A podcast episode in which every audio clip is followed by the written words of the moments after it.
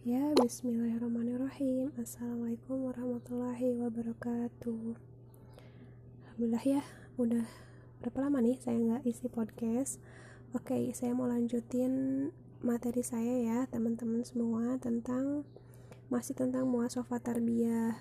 Kemarin sudah 5 poin dan sekarang nih alhamdulillah nih udah poin kelima tentang kodirun alal kasbi atau bahasa Inggrisnya independen tahu kalau uh, arti bahasa kitanya nih memilih memiliki kemampuan mandiri atau uh, seorang yang punya karakter untuk usaha mandiri.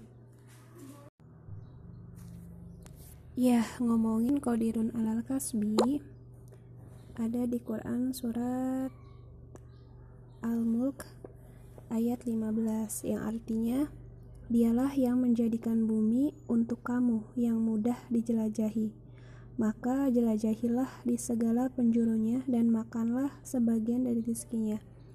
Jadi jelas ya di surat Al-Mulk ayat 15 tadi dijelaskan bahwa Allah tuh sudah ngasih nih rizki ke tiap-tiap makhluknya.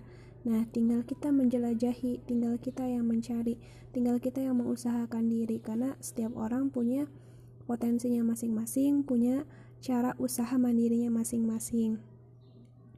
Karena di Quran, di hadis riwayat Bukhari pun dikatakan tidaklah seseorang memakan suatu makanan yang lebih baik daripada makanan hasil pekerjaan tangannya sendiri. Dan sesungguhnya Nabiullah Daud alaihissalam itu makan dari hasil pekerjaan tangannya sendiri. Jadi sungguh ya seorang Nabiullah aja Daud alaihissalam e, untuk menerapkan kodirun al-kasbi ini ya beliau mengusahakan dengan usahanya sendiri ya e, contoh dari penerapan Kodirun al-Kasbi misalnya e, yang pertama bekerja dan berpenghasilan. Yang kedua tidak berambisi menjadi pegawai negeri. Yang ketiga mengutamakan spesialisasi langka yang paling e, penting dan dinamis. Yang keempat berusaha memiliki spesialisasi. Yang kelima ekonomis dalam nafkah. Yang keenam mengutamakan produk umat Islam yang ketujuh, tidak membelanjakan harta pada non-muslim. Yang kedelapan, bersemangat memperbaiki kualitas produk dengan harga sesuai. Jadi sungguh ya, eh, ini juga terbukti di, di hadis riwayat Bukhari dan Muslim.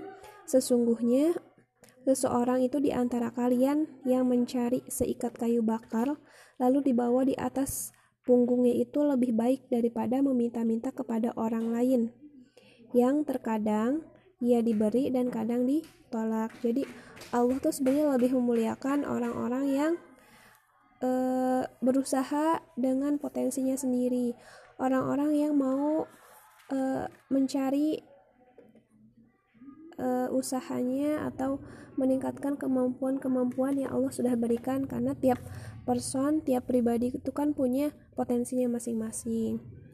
Ini sebanding dengan kalau kita mau bercermin pada sejarah atau siroh-siroh e, nabawiyah ya banyak banget nih kayak misalkan e, suku Quraisy yang mana tokoh-tokohnya itu handal dalam kemampuan berbisnisnya, kemampuan dalam mengembangkan usaha mandirinya masing-masing. Ya, ada suku Quraisy, tokoh-tokoh yang terkenal seorang pembisnis. Seperti Hisham yang mana beliau itu jaringannya sering berkunjung ke Syam. Ada Ab Syams e, memilih ke Habasyah. Ada Al-Muttalib yang beliau itu sering ke Yaman dan terakhir ada Naufal yang ke arah Persia, Persia. Nah, ada juga nih, jadi di zaman Quraisy, zaman Jahil, ada kreditur besar orangnya Quraisy yang bahkan karena beliau itu turunlah ayat dan hadis tentang riba. Yang ayat dan hadis tersebut untuk e, mengingatkan adanya praktik dalam bisnis bisnis yang memang Allah tidak sukai, praktek-praktek bisnis lama. Dia adalah Abbas bin Abdul Muttalib.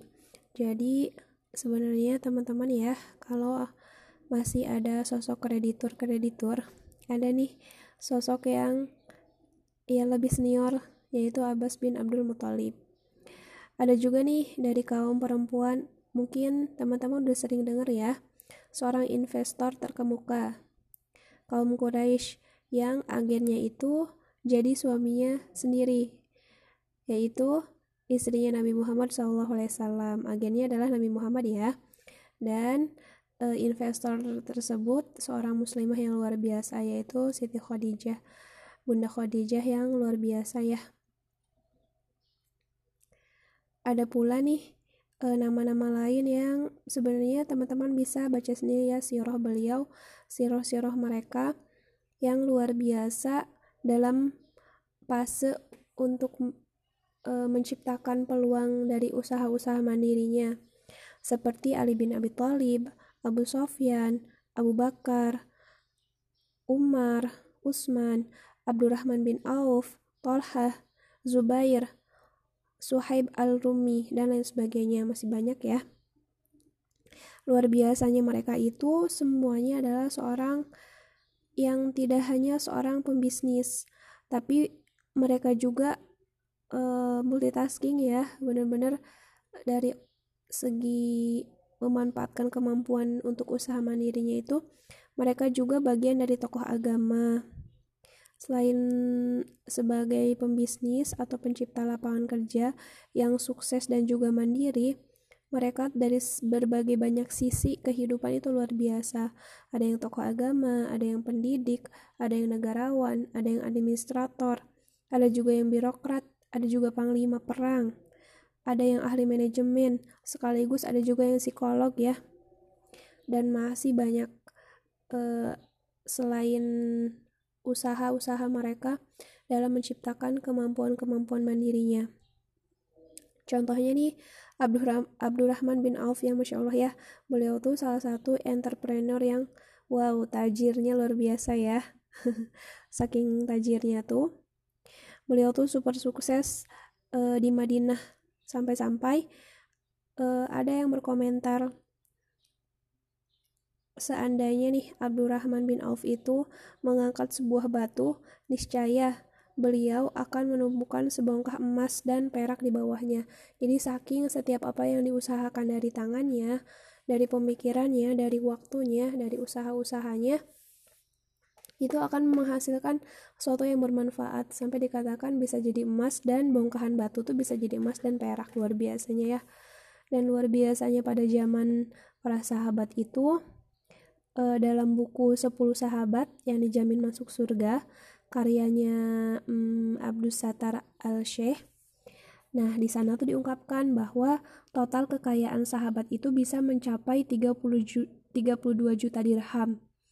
Atau kalau di uang rupiahkan kita nih setara dengan 6 triliun sampai uh, bisa 11 triliun. Masya Allah ya luar biasanya uh, kaum Islam pada zaman dulu tuh itu tuh bisa ngalahin kekalahannya youtuber siapa sekarang yang paling kaya. Mungkin ngalahin Mbak Imwong kali ya ng ngalahin Atta Halilintar ngalahin Rans Entertainment dan lain sebagainya deh. Itu hitungan nominal 6 triliun sampai 11 triliun itu nominal berupa uang ya kalau diuangkan kalau secara tunai. Belum kalau kita kalkulasikan kekayaan para sahabat itu dimulai dari kalau dikumpulkan dari propertinya, perkebunannya, rumahnya, emas batangannya, kendaraannya. Kadang mereka juga kan memberikan piutang. Piutang mereka kalau dikumpulkan wow luar biasa banyak sekali. Hewan-hewan dan lain sebagainya. Jadi eh, 6, 6 triliun sampai 11 triliun itu belum total keseluruhan dari harta kaum muslimin jadi luar biasa ya mereka tuh benar-benar um, mengusahakan dan menerapkan kodirun al-kasbi ini. Abdurrahman juga pernah nih bocorin tips dan triksnya gitu ya uh, supaya beliau punya rahasia sukses. Ya saat diwawancara intensif gitu ya. Ada seorang laki-laki yang nanya nih ke Abdurrahman bin Auf apa sih yang menyebabkan usahanya beliau itu menjadi mudah. Seolah apa pun yang beliau usahakan tuh pasti bernilai dan akan menjadi uh, suatu yang bermanfaat. Dan kalau dia berupa uang akan menjadikan uang gitu. Nah ternyata Abdurrahman ngasih tips and triknya. Ada tiga hal yang membuat beliau itu Allah mudahkan secara rizki ya Allah mudahkan dari segala usaha atau kemampuan mandirinya beliau. Yang pertama itu beliau tidak pernah menolak untung yang meski sedikit. Ya mungkin beda kayak kita ya. Kadang nyari untung gede dulu ya. Tapi masya allahnya nih Abdurrahman bin Auf itu salah satu tips yang pertama itu beliau tidak pernah menolak untung yang meski ya kalau dari segi kadar nominal itu hanya sedikit untungnya. Yang kedua beliau itu tidak pernah Abdurrahman bin Auf tidak pernah menunda pesanan meskipun hanya satu pesanan atau sat, hanya satu hewan jadi berapapun pesanan yang beliau terima, beliau akan langsung eksekusi. Saking ya Masya Allah ya para sahabat tuh luar biasa amanahnya. Dalam bermuamalah pun mereka tetap amanah ya. Dan yang terakhir, tips terakhir nih yang ketiga, beliau Abdurrahman bin Auf itu tidak pernah menjual barang apa pun dengan sistem riba. Nah ini nih yang hati-hati yang harus terus kita pelajari yang harus terus kita amalkan sesuai ajaran syariat ya jadi Abdurrahman bin Auf itu Masya Allah seorang pembisnis yang dalam segi berbisnisnya dalam segi mengusahakan usaha mandiri-mandiri beliaunya itu luar biasa tetap sesuai dengan koridornya jadi apa sih yang membuat para sahabat itu bisa sukses? Sampai kancahnya tuh nggak ecek-ecek kayak kita ya. Kancahnya tuh sampai ke kelas internasional yang Masya Allah kekayaannya tuh luar biasa. Ternyata mereka para sahabat yang sukses luar biasa bisa seperti itu karena selain menerapkan kodirun al-kasbi ini karena mereka faham bahwa itu merupakan karakter seorang muslim yang tangguh mereka adalah sosok yang kerja keras. Mereka profesionalis seorang yang pro, pro, profesionalisme banget. Jujur itu udah utama banget ya. E, dan mempunyai keahlian yang tinggi. Mereka selalu mengasah keahlian-keahlian mereka. Mereka orang yang tadi saya sebutkan amanah dan dari segi manajemen mereka adalah manajemen punya manajemen yang baik. Luar biasa ya. Dan masih banyak lagi nih teman-teman kisah lainnya.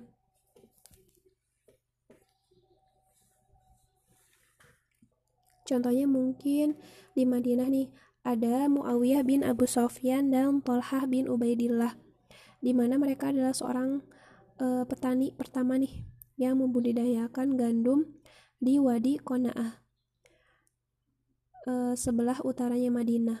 Jadi Muawiyah itu menginvestasikan 10 kebun yang ditanami padi-padian dan kurma di sekitar Mekah dan Madinah yang hasilnya itu setiap tahun bisa mencapai 150.000 muatan unta dan kurma dan 100.000 muatan unta gandum. Masya Allah ya luar biasa. Ya saking mereka menerapkan suksesnya tadi yang kerja keras, profesionalisme, jujur, punya keahlian yang tinggi, manajemen yang baik dan amanah. Amar bin As juga pernah nih punya tanaman anggur di Taif sebanyak satu juta pohon. Hamzah bin Abdullah bin Zubair juga memiliki 20.000 pohon kurma di Al-Furu. Al-Samhudi juga bekerja sama dengan Ja'far bin Tolhah membeli tanah di Ummu Iyal seharga 200.000 dinar. Nah, tanah itu e, memiliki 20.000 pohon kurma dengan irigasi yang luar biasa baik. Dengan pendapatan hampir 4000 dinar per tahun. Masya Allah ya.